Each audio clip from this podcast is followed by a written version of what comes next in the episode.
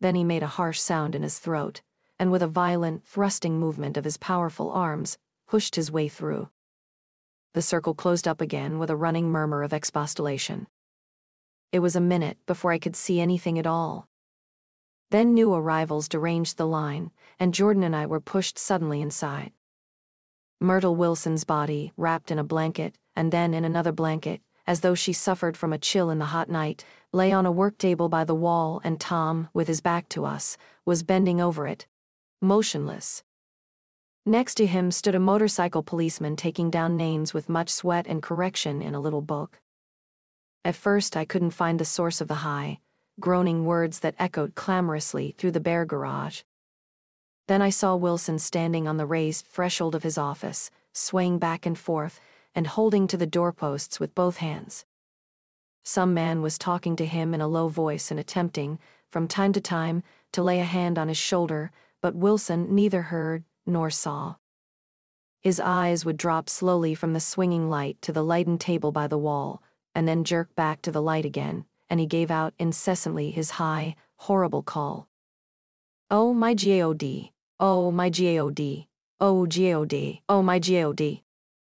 Presently, Tom lifted his head with a jerk and, after staring around the garage with glazed eyes, addressed a mumbled, incoherent remark to the policeman. In AV, the policeman was saying, Oh! No R, corrected the man, Maviaro. Listen to me, muttered Tom fiercely. R, said the policeman, Oh.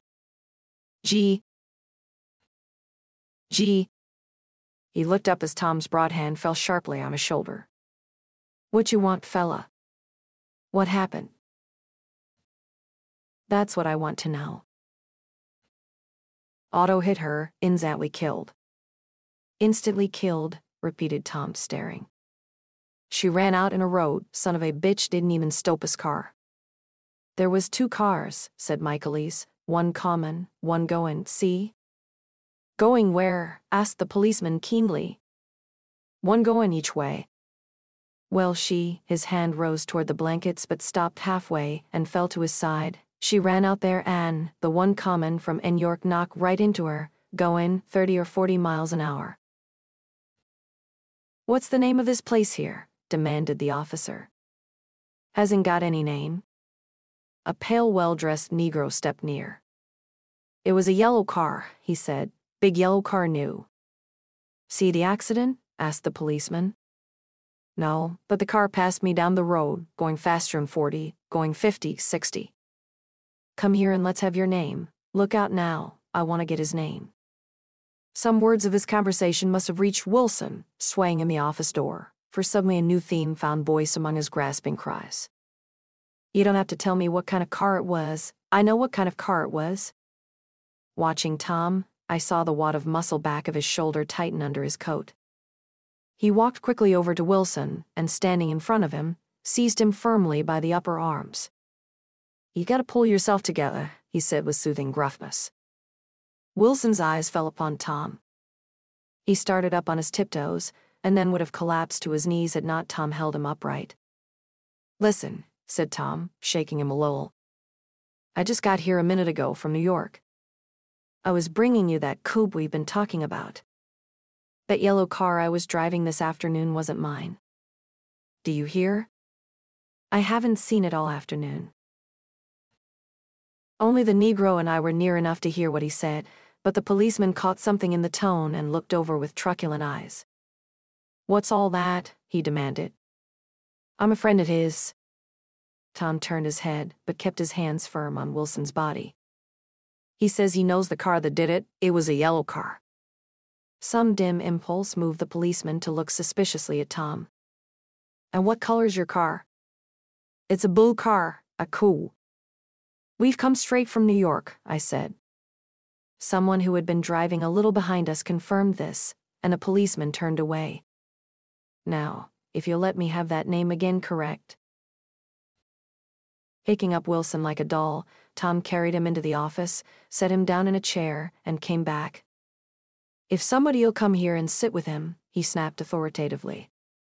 He watched while the two men standing closest glanced at each other and went unwillingly into the room. Then Tom shut the door on them and came down the single step, his eyes avoiding the table. As he passed close to me, he whispered, Let's get out. Self consciously, with his authoritative arms breaking the way, we pushed through the still gathering crowd, passing a hurried doctor, case in hand, who had been sent for in wild hope half an hour ago. Tom drove slowly until we were beyond the bend. Then his foot came down hard, and the coupe raced along through the night. In a little while, I heard a low, husky sob and saw that the tears were overflowing down his face. The god damned coward, he whimpered. He didn't even stop his car. The Buchanan's house floated suddenly toward us through the dark, rustling trees. Tom stopped beside the porch and looked up at the second floor, where two windows bloomed with light among the vines. Daisy's home, he said. As we got out of the car, he glanced at me and frowned slightly. I ought to have dropped you in West Egg, Nick. There's nothing we can do tonight. A change had come over him, and he spoke gravely and with decision. As we walked across the moonlight gravel to the porch, she disposed of the situation in a few brisk phrases. I'll telephone for a taxi to take you home, and while you're waiting, you and Jordan better go in the kitchen and have them get you some supper. If you want any. He opened the door. Come in. No, thanks, but I'd be glad if you'd order me the taxi. I'll wait outside. Jordan put her hand on my arm. Won't you come in, Nick? No, thanks. I was feeling a little sick and I wanted to be alone. But Jordan lingered for a moment more. It's only half past nine, she said. I'd be damned if I'd go in. I'd had enough of all of them for one day, and suddenly that included Jordan too. She must have seen something of this in my expression, for she turned abruptly away and ran up the porch steps into the house. I sat down for a few minutes with my head in my hands, until I heard the phone taken up inside and the butler's voice calling a taxi. Then I walked slowly down the drive away from the house, intending to wait by the gate. I hadn't gone 20 yards when I heard my name and Gatsby stepped from between two bushes into the path. I must have felt pretty weird by that time, because I could think of nothing except the luminosity of his pink suit under the moon. What are you doing? I inquired. Just standing here, old spore. Somehow, that seemed a despicable occupation. For all I knew, he was going to rob the house in a moment. I wouldn't have been surprised to see sinister faces, the faces of Wolfshiem's people, behind him in the dark shrubbery. Did you see any trouble on the road? he asked after a minute. Yes. He hesitated. Was she killed? Yes. I thought so. I told Daisy I thought so. It's better that the shock should all come at once. She stood it pretty well. He spoke as if Daisy's reaction was the only thing that mattered. I got to West Egg by a side road, he went on, and left the car in my garage. I don't think anybody saw us, but of course I can't be sure. I disliked him so much by this time that I didn't find it necessary to tell him he was wrong. Who was the woman? he inquired. Her name was Wilson. Her husband owns the garage. How the devil did it happen? Well, I tried to swing the wheel. He broke off, and suddenly I guessed at the truth. Was Daisy driving? Yes, he said after a moment, but of course I'll say I was. You see, when we left New York, she was very nervous, and she thought it would steady her to drive. And this woman rushed out at us just as we were passing a car coming the other way. It all happened in a minute. But it seemed to me that she wanted to speak to us, thought we were somebody she knew well. First, Daisy turned away from the woman toward the other car, and then she lost her nerve and turned back. The second my hand reached the wheel, I felt the shock. It must have killed her instantly. It ricked her open, don't tell me, old sport. He winced.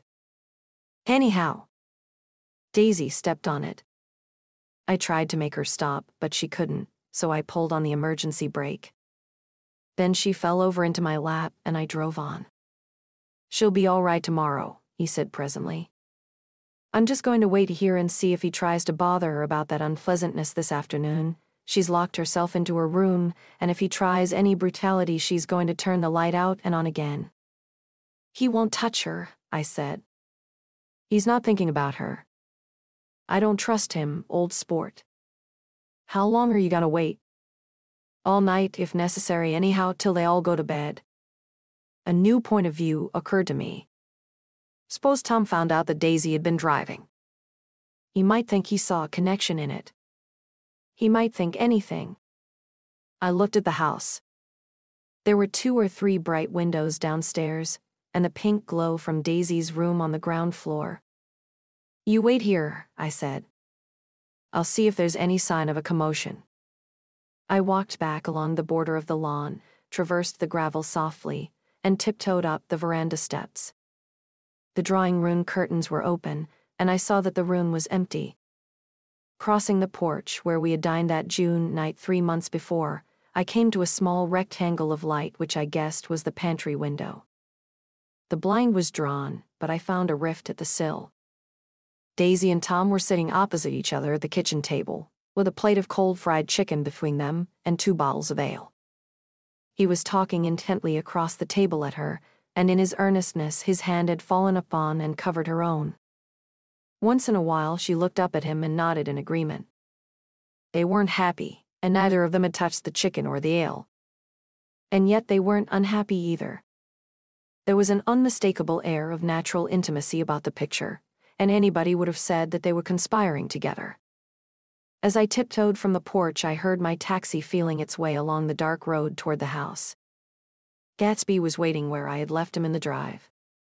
Is it all quiet up there? he asked anxiously. Yes, it's all quiet. I hesitated. You'd better come home and get some sleep. He shook his head. I want to wait here till Daisy goes to bed. Good night, old sport. He put his hands in his coat pockets and turned back eagerly to his scrutiny of the house, as though my presence marred the sacredness of the vigil so I walked away and left him standing there in the moonlight, watching over nothing. V88I. I couldn't sleep all night. A foghorn was groaning incessantly on the sound, and I tossed half sick between grotesque reality and savage, frightening dreams. Toward dawn, I heard a taxi go up Gatsby's Drive, and immediately I jumped out of bed and began to dress.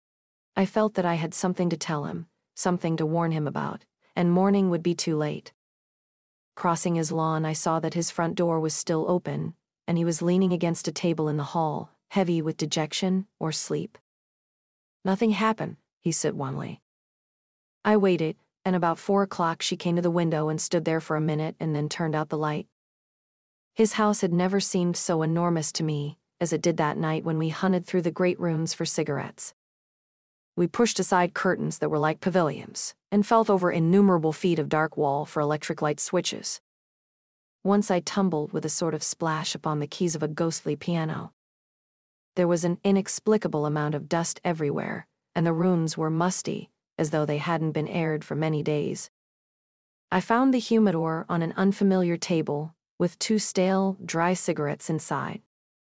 Throwing open the French windows of the drawing room, we sat smoking out into the darkness. You ought to go away, I said. It's pretty certain they'll trace your car. Go away now, old sport.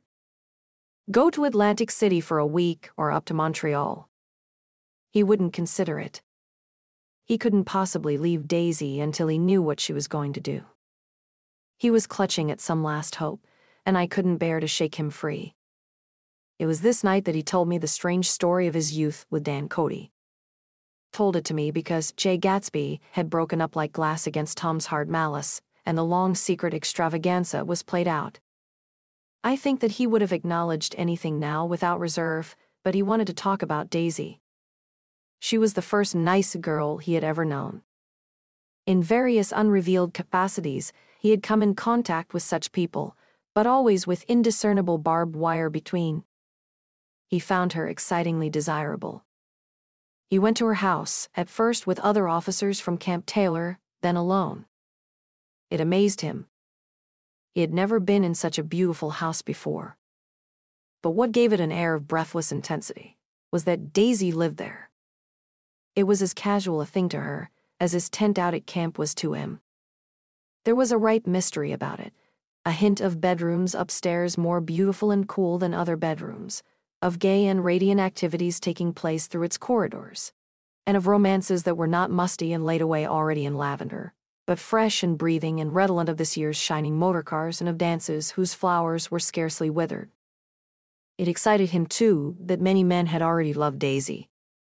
It increased her value in his eyes. He felt their presence all about the house, pervading the air with the shades and echoes of still vibrant emotions. But he knew that he was in Daisy's house by a colossal accident. However glorious might be his future as Jay Gatsby, he was at present a penniless young man without a past, and at any moment the invisible cloak of his uniform might slip from his shoulders. So he made the most of his time. He took what he could get, ravenously and unscrupulously.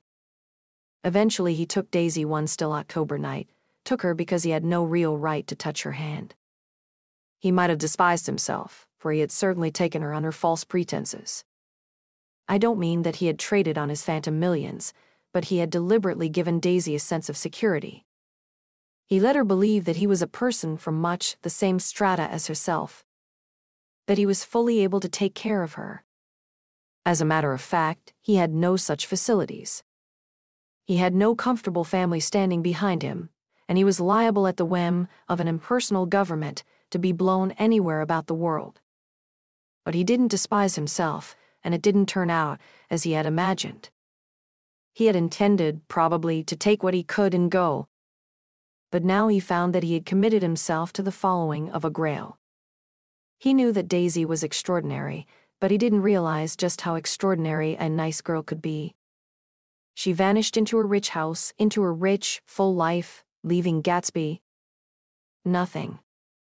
He felt married to her, that was all. When they met again, two days later, it was Gatsby who was breathless, who was, somehow, betrayed.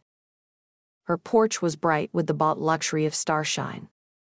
The wicker of the city squeaked fashionably as she turned toward him, and he kissed her curious and lovely mouth. She had caught a cold, and it made her voice huskier and more charming than ever, and Gatsby was overwhelmingly aware of the youth and mystery that wealth imprisons and preserves, of the freshness of many cloves, and of Daisy, gleaming like silver, safe and proud above the hot struggles of the poor. I can't describe to you how surprised I was to find out I loved her, old sport. I even hoped for a while that she'd throw me over, but she didn't, because she was in love with me too. She thought I knew a lot because I knew different things from her. Well, there I was, way off my ambitions, getting deeper in love every minute. And all of a sudden, I didn't care. What was the use of doing great things if I could have a better time telling her what I was going to do? On the last afternoon before he went abroad, he sat with Daisy in his arms for a long, silent time. It was a cold fall day, with fire in the room and her cheeks flushed. Now and then she moved, and he changed his arm a little, and once he kissed her dark, shining hair. The afternoon had made them tranquil for a while, as if to give them a deep memory for the long parting the next day promised. They had never been closer in their month of love, nor communicated more profoundly one with another, than when she brushed silent lips against his coat's shoulder, or when he touched the end of her fingers, gently, as though she were asleep. He did extraordinarily well in the war. He was a captain before he went to the front, and following the Argonne battles, he got his majority and the command of the divisional machine guns. After the armistice, he tried frantically to get home, but some complication or misunderstanding sent him to Oxford instead. He was worried now. There was a quality of nervous despair in Daisy's letters. She didn't see why he couldn't come. She was feeling the pressure of the world outside, and she wanted to see him and feel his presence beside her and be reassured that she was doing the right thing after all. For Daisy was young and her artificial world was redolent of orchids and pleasant cheerful snobbery and orchestras which set the rhythm of the year, summing up the sadness and suggestiveness of life in new tunes. All night the saxophones wailed the hopeless comment of the Beale Street blues, while a hundred pairs of golden and silver slippers shuffled the shining dust. At the gray tea hour, there were always rooms that throbbed incessantly with this low, sweet fever, while fresh faces drifted here and there like rose petals blown by the sad horns around the floor. Through this twilight universe, Daisy began to move again with the season. Suddenly, she was again keeping half a dozen dates a day with half a dozen men, and drowsing asleep at dawn with the beads and chiffon of an evening dress tangled among dying orchids on the floor beside her bed.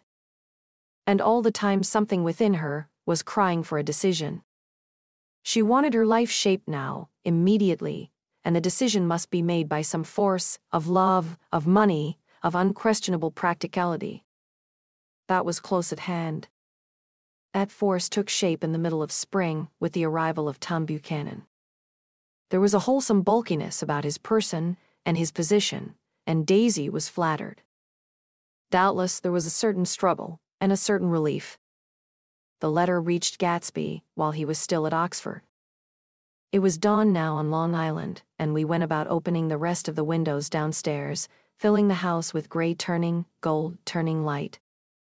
The shadow of a tree fell abruptly across the dew, and ghostly birds began to sing among the blue leaves. There was a slow, pleasant movement in the air, scarcely a wind, promising a cool, lovely day. I don't think she ever loved him. Gatsby turned around from a window and looked at me challengingly. You must remember, old sport, she was very excited this afternoon. He told her those things in a way that frightened her. That made it look as if I was some kind of cheap sharper. And the result was she hardly knew what she was saying. He sat down gloomily. Of course, she might have loved him just for a minute when they were first married. And loved me more even then, do you see? Suddenly, he came out with a curious remark. In any case, he said, it was just personal. What could you make of that, except to suspect some intensity in his conception of the affair that couldn't be measured? He came back from France when Tom and Daisy were still on their wedding trip and made a miserable but irresistible journey to Louisville on the last of his army pay. He stayed there a week, walking the streets where their footsteps had clicked together through the November night, and revisiting the out of the way places to which they had driven in her white car. Just as Daisy's house had always seemed to him more mysterious and gay than other houses, so his idea of the city itself, even though she was gone from it, was pervaded with a melancholy beauty. He left feeling that if he had searched harder, he might have found her. That he was leaving her behind, the day coach, he was penniless now, was hot. He went out to the open vestibule and sat down on a folding chair, and the station slid away and the backs of unfamiliar buildings moved by. Then out into the spring fields, where a yellow trolley raced them for a minute with people in it who might once have seen the pale magic of her face along the casual street. The track curved, and now it was going away from the sun, which, as it sank lower, seemed to spread itself in benediction over the vanishing city where she had drawn her breath. He stretched out his hand desperately, as if to snatch only a wisp of air, to save a fragment of the spot that she had made lovely for him. But it was all going by too fast now for his blurred eyes, and he knew that he had lost that part of it, the freshest and the best, forever. It was nine o'clock when we finished breakfast and went out on the porch. The night had made a sharp difference in the weather, and there was an autumn flavor in the air. The gardener, the last one of Gatsby's former servants, came to the foot of the steps. I'm going to drain the pool today, Mr. Gatsby. Leaves'll start falling pretty soon, and then there's always trouble with the pipes. Don't do it today, Gatsby answered. He turned to me apologetically. You know, old sport, I've never used that pool all summer. I looked at my watch and stood up. Twelve minutes to my train. I didn't want to go to the city. I wasn't worth a decent stroke of work, but it was more than that. I didn't want to leave Gatsby. I missed that train, and then another, before I could get myself away. I'll call you up, I said finally. Do, old sport. I'll call you about noon. We walked slowly down the steps. I suppose Daisy'll call too. He looked at me anxiously, as if he hoped I'd corroborate this. I suppose so. Well, goodbye. We shook hands and I started away. Just before I reached the hedge, I remembered something and turned around. They're a rotten crowd, I shouted across the lawn. You're worth the whole damn bunch put together. I've always been glad I said that. It was the only compliment I ever gave him, because I disapproved of him from beginning to end. First, he nodded politely, and then his face broke into that radiant and understanding smile, as if we'd been in ecstatic cahoots on that fact all the time. His gorgeous pink rag of a suit made a bright spot of color against the white steps, and I thought of the night when I first came to his ancestral home, three months before. The lawn and drive had been crowded with the faces of those who guessed at his corruption. And he had stood on those steps, concealing his incorruptible dream as he waved them goodbye. I thanked him for his hospitality. We were always thanking him for that. I and the others. Goodbye, I called. I enjoyed breakfast Gatsby. Up in the city, I tried for a while to list the quotations on an interminable amount of stock, then I fell asleep in my swivel chair. Just before noon, the phone woke me, and I started up with sweat breaking out on my forehead. It was Jordan Baker. She often called me up at this hour because the uncertainty of her own movements between hotels and clubs and private houses made her hard to find in any other way. Usually her voice came over the wire as something fresh and cool, as if a divot from a green golf links had come sailing in at the office window, but this morning it seemed harsh and dry. I've left Daisy's house, she said. I'm at Hempstead, and I'm going down to Southampton this afternoon. Probably it had been tactful to leave Daisy's house, but the act annoyed me, and her next remark made me rigid. You weren't so nice to me last night. How could it have mattered then? Silence for a moment. Then, however, I want to see you. I want to see you too. Suppose I don't go to Southampton and come into town this afternoon? No. I don't think this afternoon. Very well. It's impossible this afternoon. Various. We talked like that for a while, and then abruptly we weren't talking any longer. I don't know which of us hung up with a sharp click, but I know I didn't care.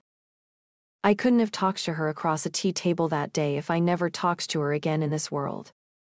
I called Gatsby's house a few minutes later, but the line was busy. I tried four times. Finally, an exasperated central told me the wire was being kept open for long distance from Detroit. Taking out my timetable, I drew a small circle around the 350 train. Then I leaned back in my chair and tried to think. It was just noon. When I passed the ash heaps on the train that morning, I had crossed deliberately to the other side of the car. I suppose there'd be a curious crowd around there all day with little boys searching for dark spots in the dust, and some garrulous man telling over and over what had happened, until it became less and less real even to him, and he could tell it no longer and Myrtle Wilson's tragic achievement was forgotten. Now I want to go back a little and tell what happened at the garage after we left there the night before. They had difficulty in locating the sister, Catherine. She must have broken her rule against drinking that night, for when she arrived, she was stupid with liquor and unable to understand that the ambulance had already gone to Flushing. When they convinced her of this, she immediately fainted, as if that was the intolerable part of the affair. Someone, kind or curious, took her in his car and drove her in the wake of her sister's body. Until long after midnight, a changing crowd lapped up against the front of the garage, while George Wilson rocked himself back and forth on the couch inside. For a while, the door of the office was open, and everyone who came into the garage glanced irresistibly through it. Finally, someone said it was a shame and closed the door. Michaelis and several other men were with him. First, Four or five men, later two or three men. Still later, Michaelis had to ask the last stranger to wait there 15 minutes longer while he went back to his own place and made a pot of coffee. After that, he stayed there alone with Wilson until dawn. About three o'clock, the quality of Wilson's incoherent muttering changed. He grew quieter and began to talk about the yellow car. He announced that he had a way of finding out whom the yellow car belonged to and then he blurted out that a couple of months ago his wife had come from the city with her face bruised and her nose swollen. But when he heard himself say this, he flinched and began to cry, Oh my God, again in his groaning voice. Michaelis made a clumsy attempt to distract him. How long have you been married, George? Come on there, try and sit still a minute and answer my question. How long have you been married? Twelve years. Ever had any children? Come on, George, sit still. I asked you a question. Did you ever have any children? The hard brown beetles kept thudding against the dull light, and whenever Michaelis heard a cargo tearing along the road outside, it sounded to him like the car that hadn't stopped a few hours before.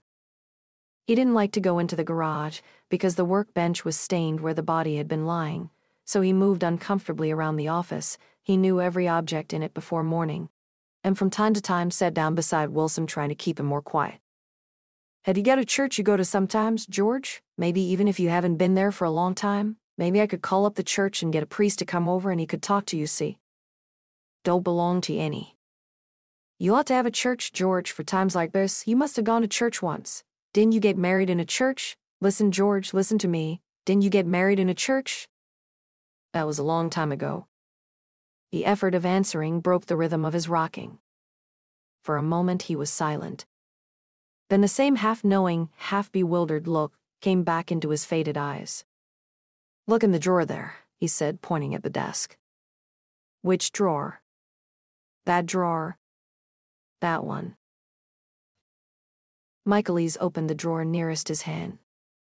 There was nothing in it but a small, expensive dog leash made of leather and braided silver. It was apparently new. This, he inquired, holding it up. Wilson stared and nodded.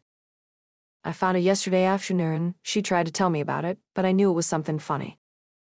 You mean your wife bought it? She had it wrapped in tissue paper on her bureau. Michaelis didn't see anything odd in that and he gave Wilson a dozen reasons why his wife might have bought the dog leash.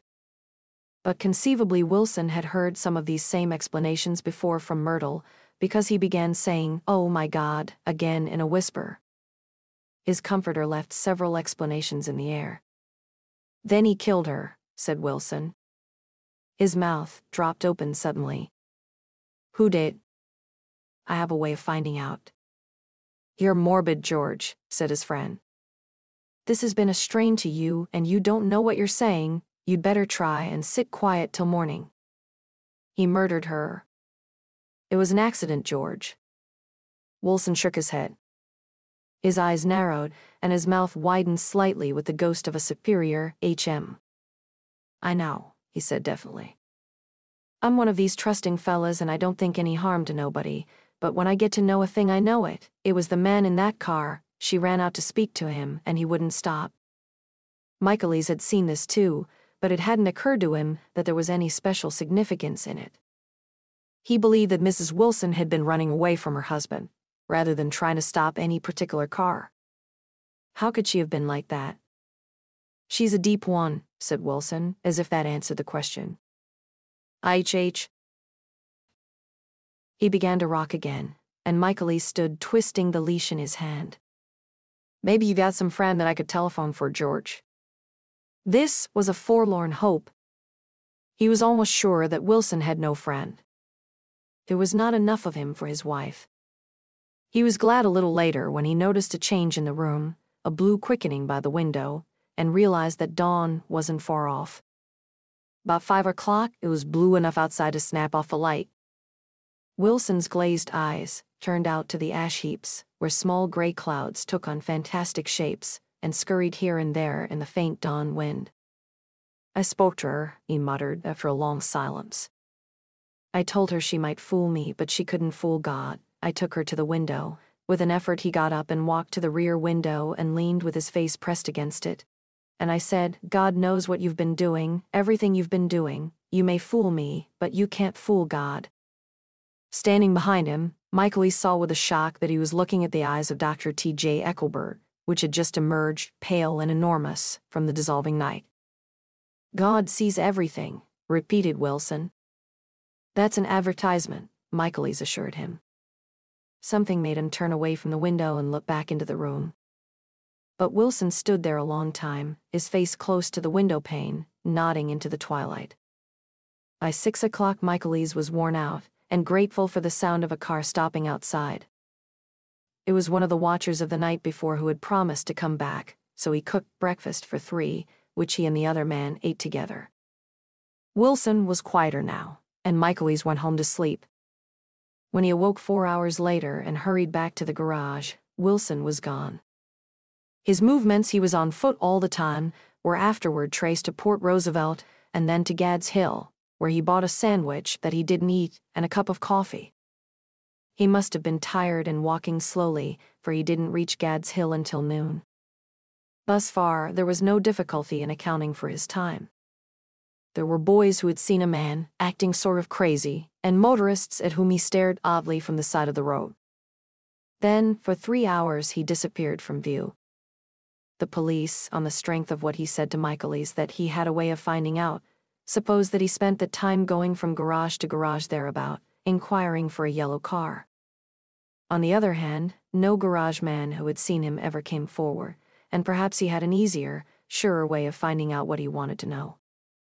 By half past two, he was in West Egg, where he asked someone the way to Gatsby's house. So by that time, he knew Gatsby's name. At two o'clock, Gatsby put on his bathing suit and left word with the butler that if anyone phoned word, was to be brought to him at the pool. He stopped at the garage for a pneumatic mattress that had amused his guests during the summer, and the chauffeur helped him to pump it up. Then he gave instructions that the open car wasn't to be taken out under any circumstances. And this was strange, because the front right fender needed repair. Gatsby shouldered the mattress and started for the pool. Once he stopped and shifted it a little, and the chauffeur asked him if he needed help, but he shook his head and in a moment disappeared among the yellowing trees. No telephone message arrived, but the butler went without his sleep and waited for it until four o'clock. Until long after there was anyone to give it to if it came. I have an idea that Gatsby himself didn't believe it would come, and perhaps he no longer cared. If that was true, he must have felt that he had lost the old warm world, paid a high price for living too long with a single dream. He must have looked up at an unfamiliar sky through frightening leaves and shivered as he found what a grotesque thing a rose is and how raw the sunlight was upon the scarcely created grass. A new world, material without being real, where poor ghosts, breathing dreams like air, drifted fortuitously about, like that ashen, fantastic figure gliding toward him through the amorphous trees. The chauffeur, he was one of Wolfshiem's proteges, heard the shots. Afterwards, he could only say that he hadn't thought anything much about them. I drove from the station directly to Gatsby's house, and my rushing anxiously up the front steps was the first thing that alarmed anyone. But they knew then, I firmly believe. With scarcely a word said, Four of us, the chauffeur, butler, gardener, and I hurried down to the pool. There was a faint, barely perceptible movement of the water as the fresh flow from one end urged its way toward the drain at the other.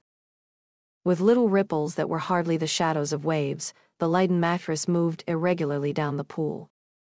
A small gust of wind that scarcely corrugated the surface was enough to disturb its accidental course with its accidental burden. The touch of a cluster of leaves revolved it slowly, tracing, like the leg of transit, a thin red circle in the water.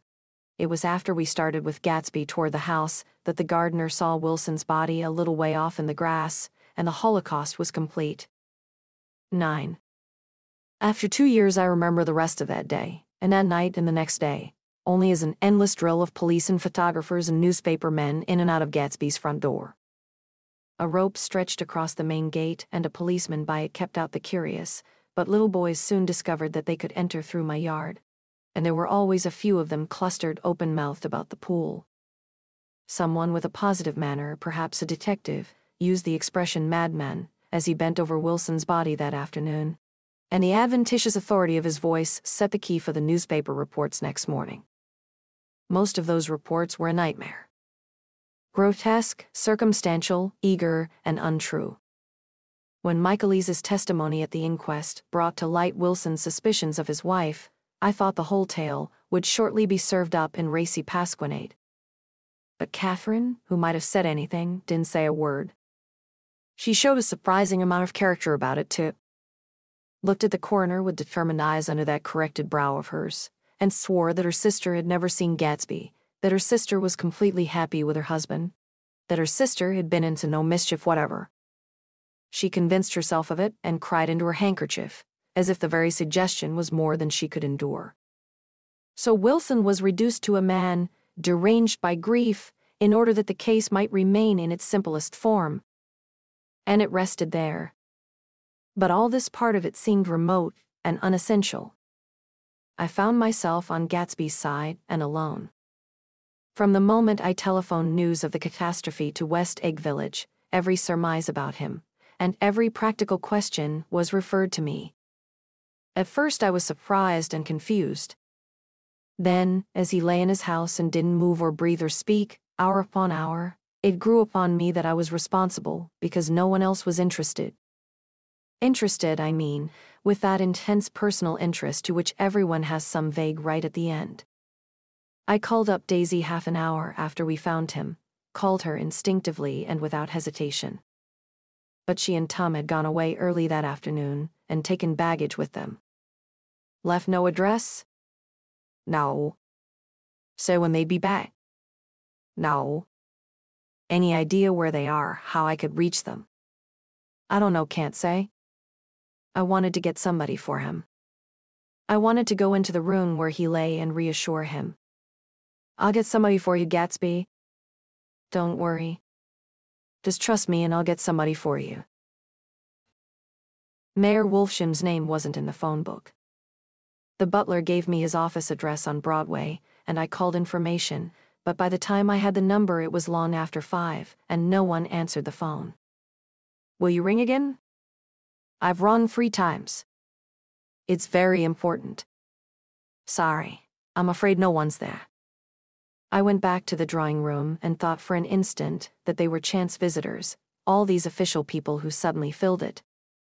But, though they drew back the sheet and looked at Gatsby with shocked eyes, his protest continued in my brain. Look here, old sport, you've got to get somebody for me, you've got to try hard, I can't go through this alone.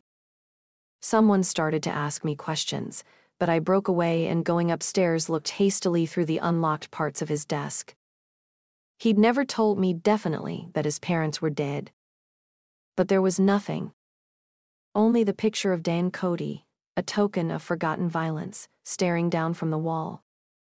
Next morning, I sent the butler to New York with a letter to Wolfshiem, which asked for information and urged him to come out on the next train. That request seemed superfluous when I wrote it. I was sure he'd start when he saw the newspapers, just as I was sure there'd be a wire from Daisy before noon. But neither a wire nor Mr. Wolfshiem arrived. No one arrived except more police and photographers and newspaper men. When the butler brought back Wolfshiem's answer, I began to have a feeling of defiance, of scornful solidarity between Gatsby and me against them all. Dear Mr. Carraway, this has been one of the most terrible shocks of my life to me. I hardly can believe it that it is true at all. Such a mad act as that man did should make us all think. I cannot come down now as I am tied up in some very important business and cannot get mixed up in this thing now. If there is anything I can do a little later, let me know in a letter by Edgar. I hardly know where I am when I hear about a thing like this, and am completely knocked down and out. Yours truly. Meyer Wolfshiem. And then hasty addenda beneath.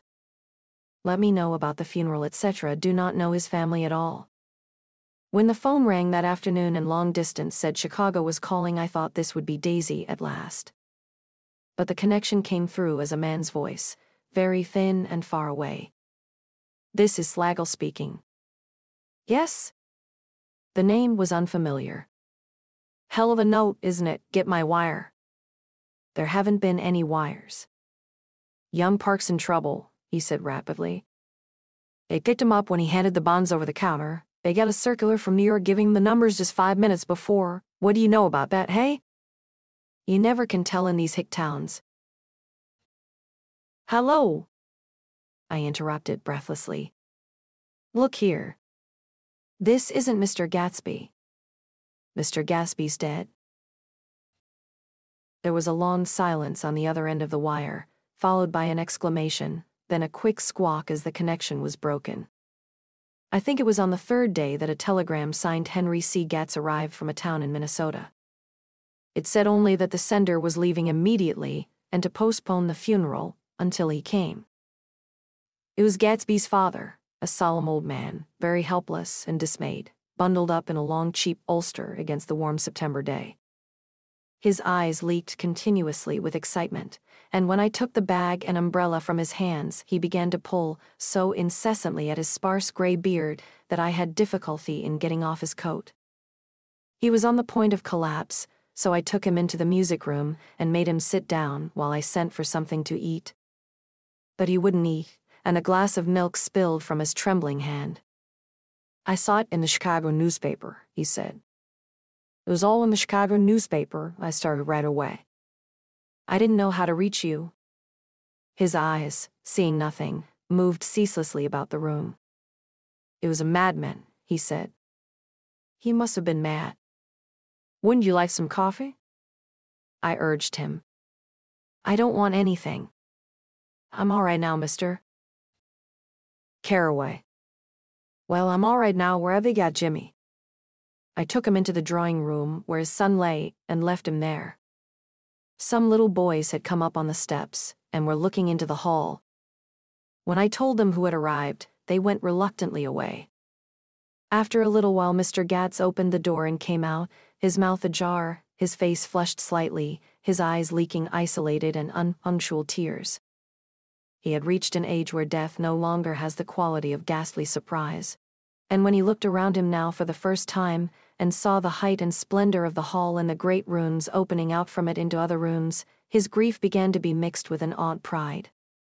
I helped him to a bedroom upstairs, while he took off his coat and vest, I told him that all arrangements had been deferred until he came.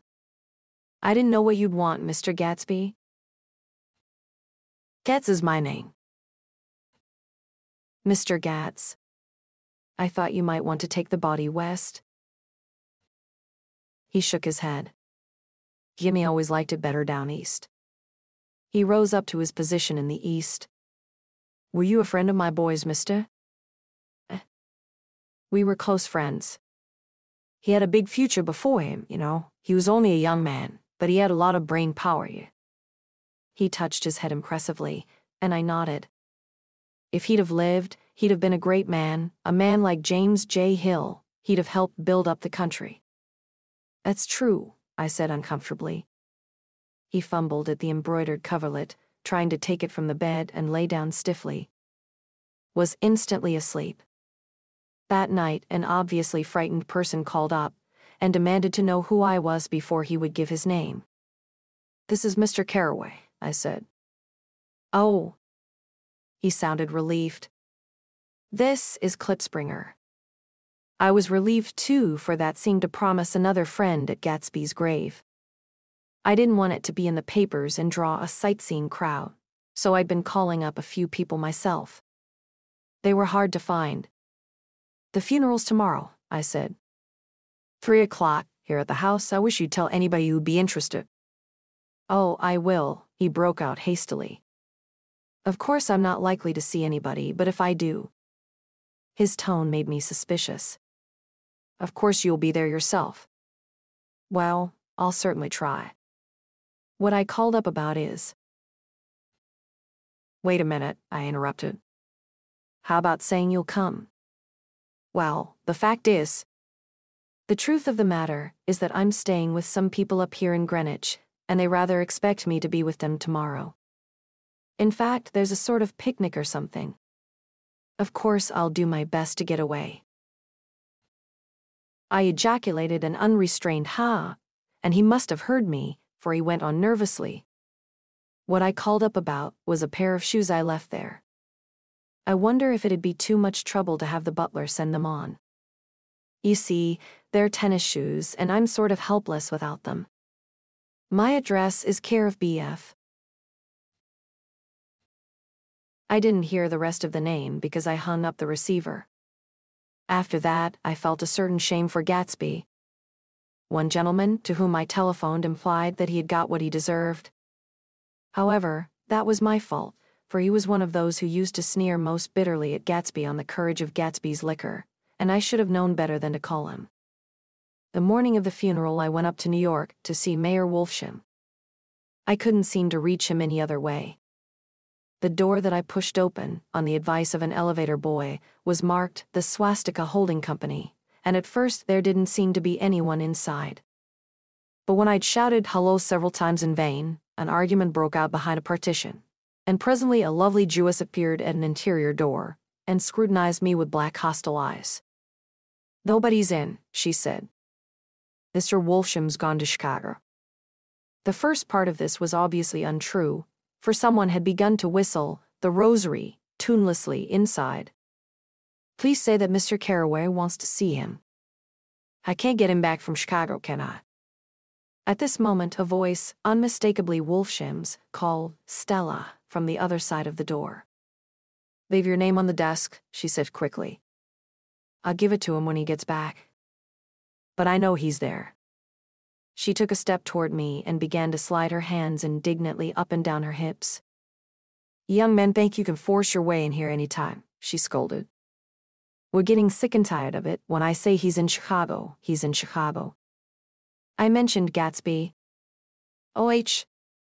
She looked at me over again. Will you just? What was your name?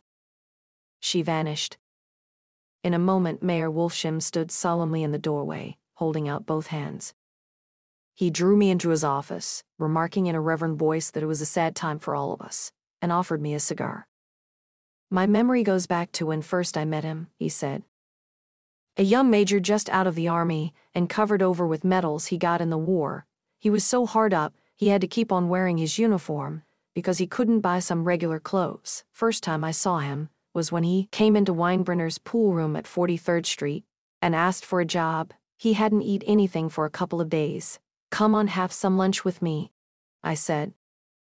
He ate more than $4 worth of food in half an hour. Did you start him in business? I inquired.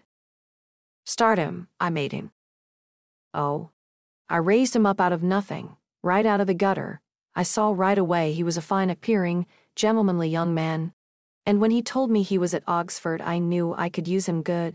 I got him to join the American Legion, and he used to stand high there. Right off, he did some work for a client of mine up to Albany. We were so thick, like that in everything. He held up two bulbous fingers, always together. I wondered if this partnership had included the World Series transaction in 1919.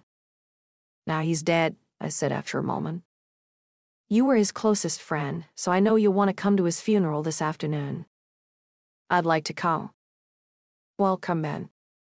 The hair in his nostrils quivered slightly, and as he shook his head, his eyes filled with tears. I can't do it. I can't get mixed up in it, he said. There's nothing to get mixed up in, it's all over now. When a man gets killed, I never like to get mixed up in it in any way, I keep out. When I was a young man, it was different. If a friend of mine died, no matter how, I stuck with them to the end. You may think that's sentimental, but I mean it to the bitter end. I saw that, for some reason of his own, he was determined not to come, so I stood up. Are you a college man? he inquired suddenly. For a moment, I thought he was going to suggest a connection, but he only nodded and shook my hand.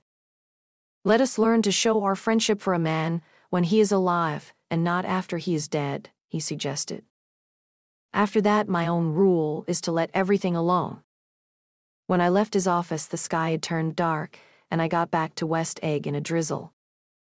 After changing my clothes, I went next door and found Mr. Gatz walking up and down excitedly in the hall. His pride in his son and in his son's possessions was continually increasing, and now he had something to show me. Jimmy sent me this picture. He took out his wallet with trembling fingers. Look there. It was a photograph of the house, cracked in the corners and dirty with many hands. He pointed out every detail to me eagerly.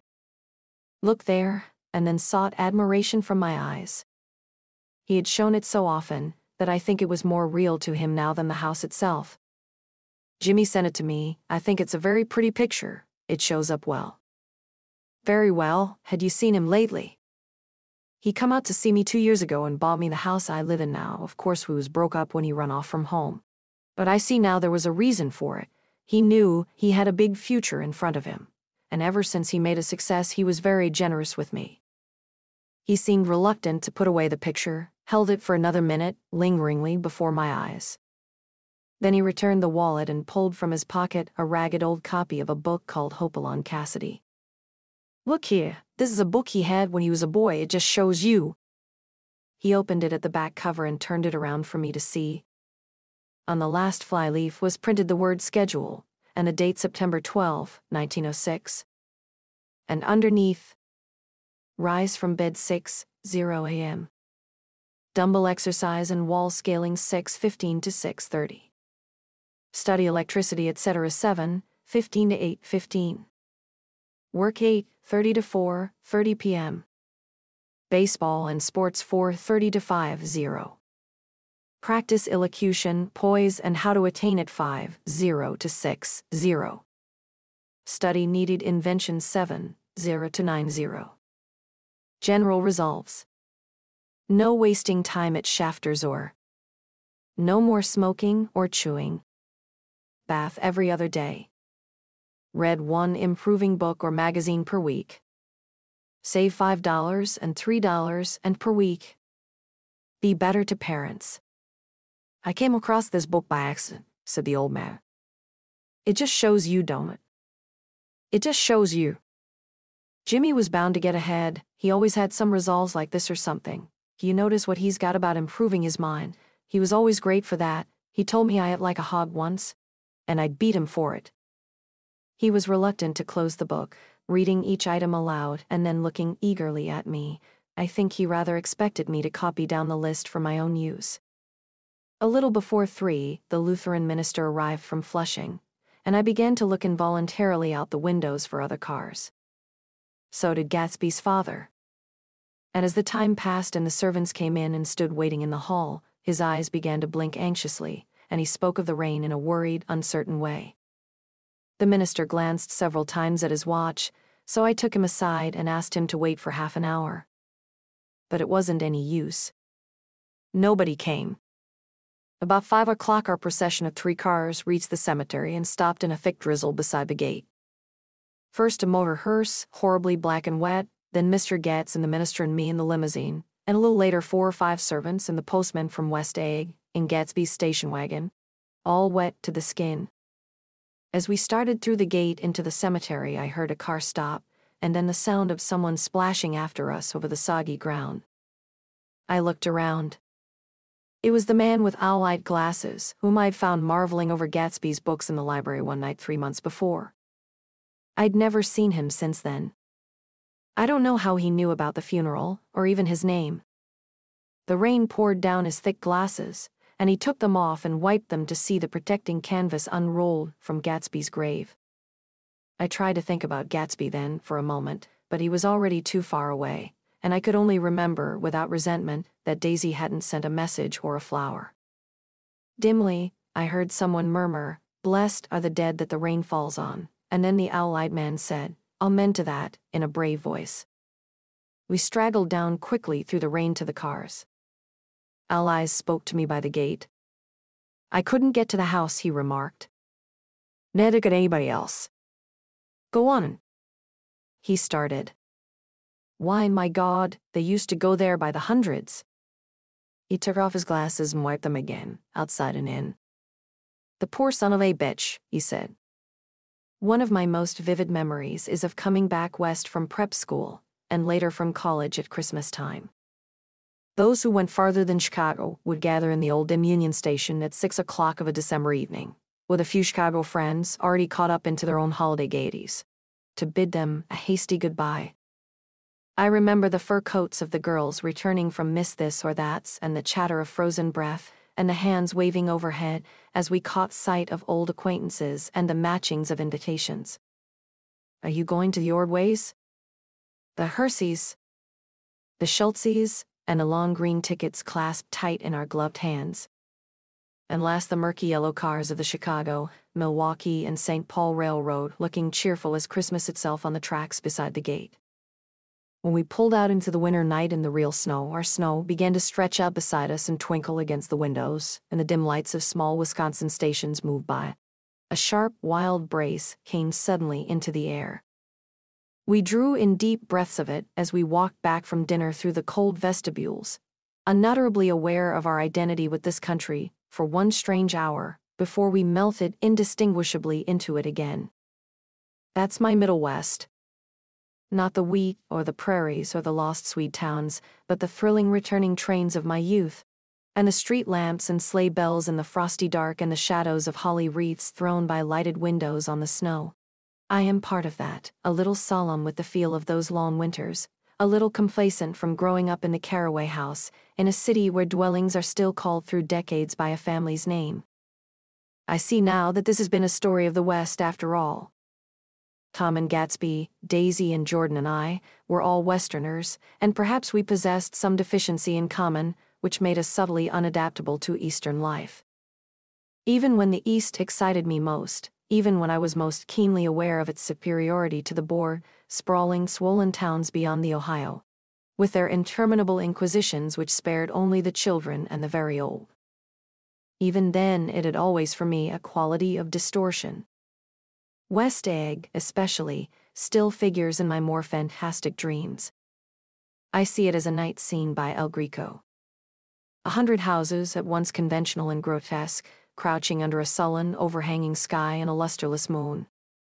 In the foreground, four solemn men in dress suits are walking along the sidewalk with a stretcher on which lies a drunken woman in a white evening dress. Her hand, which dangles over the side, sparkles cold with jewels. Gravely, the men turn in at a house. The wrong house. But no one knows the woman's name, and no one cares. After Gatsby's death, the East was haunted for me like that, distorted beyond my eyes' power of correction.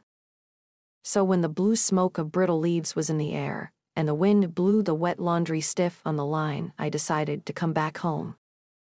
There was one thing to be done before I left, an awkward, unpleasant thing that perhaps had better have been let alone. But I wanted to leave things in order and not just trust that obliging and indifferent sea to sweep my refuse away. I saw Jordan Baker and talked over and around what had happened to us together and what had happened afterward to me, and she lay perfectly still, listening in a big chair. She was dressed to play golf, and I remember thinking she looked like a good illustration, her chin raised a little jauntily, her hair the color of an autumn leaf, her face the same brown tint as the fingerless glove on her knee. When I had finished, she told me without comment that she was engaged to another man. I doubted that, though there were several she could have married at a nod of her head, but I pretended to be surprised. For just a minute, I wondered if I wasn't making a mistake, then I thought it all over again quickly and got up to say goodbye. Nevertheless, you did throw me over, said Jordan suddenly. You threw me over on the telephone. I don't give a damn about you now, but it was a new experience for me, and I felt a little dizzy for a while. We shook hands. Oh, and do you remember, she added, a conversation we had once about driving a car? Why? Not exactly. You said a bad driver was only safe until she met another bad driver. Well, I met another bad driver, didn't I? I mean, it was careless of me to make such a wrong guess, I thought you were rather an honest, straightforward person. I thought it was your secret pride. I'm 30, I said. I'm five years too old to lie to myself and call it honor. She didn't answer. Angry, and half in love with her, and tremendously sorry, I turned away. One afternoon late in October, I saw Tom Buchanan. He was walking ahead of me along Fifth Avenue in his alert, aggressive way, his hands out a little from his body as if to fight off interference, his head moving sharply here and there, adapting itself to his restless eyes. Just as I slowed up to avoid overtaking him, he stopped and began frowning into the windows of a jewelry store. Suddenly, he saw me and walked back, holding out his hand. What's the matter, Nick? Do you object to shaking hands with me? Yes, you know what I think of you. You're crazy, Nick, he said quickly. Crazy as hell. I don't know what's the matter with you. Tom, I inquired, what did you say to Wilson that afternoon? He stared at me without a word, and I knew I had guessed right about those missing hours. I started to turn away, but he took a step after me and grabbed my arm. I told him the truth, he said. He came to the door while we were getting ready to leave, and when I sent down word that we weren't and he tried to force his way upstairs. He was crazy enough to kill me if I hadn't told him who owned the car. His hand was on a revolver in his pocket every minute he was in the house. He broke off defiantly. What if I did tell him, That fellow had it coming to him. He threw dust into your eyes, just like he did in Daisy's, but he was a tough one. He ran over Myrtle like you'd run over a dog, and never even stopped his car. There was nothing I could say, except the one unutterable fact that it wasn't true. And if you think I didn't have my share of suffering, look here, when I went to give up that flat and saw that damn box of dog biscuits sitting there on the sideboard, I sat down and cried like a baby. By God, it was awful. I couldn't forgive him or like him, but I saw that what he had done was, to him, entirely justified. It was all very careless and confused. They were careless people, Tom and Daisy. They smashed up things and creatures, and then retreated back into their money, or their vast carelessness, or whatever it was that kept them together, and let other people clean up the mess they had made. I shook hands with him. It seemed silly not to, for I felt suddenly as though I were talking to a child. Then he went into the jewelry store to buy a pearl necklace, or perhaps only a pair of cuff buttons, rid of my provincial squeamishness forever. Gatsby's house was still empty when I left. The grass on his lawn had grown as long as mine. One of the taxi drivers in the village never took a fare past the entrance gate without stopping for a minute and pointing inside.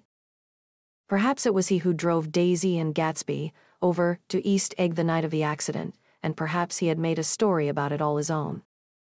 I didn't want to hear it, and I avoided him when I got off the train. I spent my Saturday nights in New York because those gleaming, dazzling parties of his were with me so vividly that I could still hear the music and the laughter, faint and incessant, from his garden, and the cars going up and down his drive. One night I did hear a material car there and saw its lights stop at his front steps.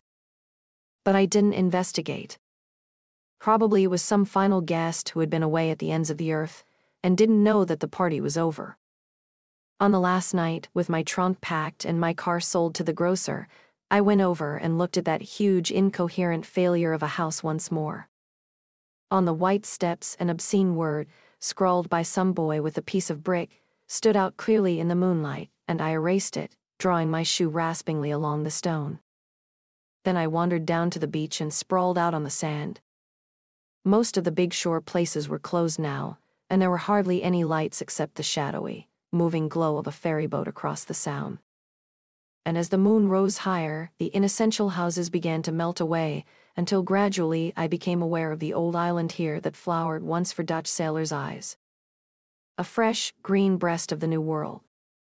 Its vanished trees, the trees that had made way for Gatsby's house, had once pandered in whispers to the last and greatest of all human dreams. For a transitory enchanted moment, man must have held his breath in the presence of this continent compelled into an aesthetic contemplation he neither understood nor desired. Face to face for the last time in history with something commensurate to his capacity for wonder. And as I sat there brooding on the old unknown world, I thought of Gatsby's wonder when he first picked out the green light at the end of Daisy's dock. He had come a long way to this blue lawn, and his dream must have seemed so close that he could hardly fail to grasp it.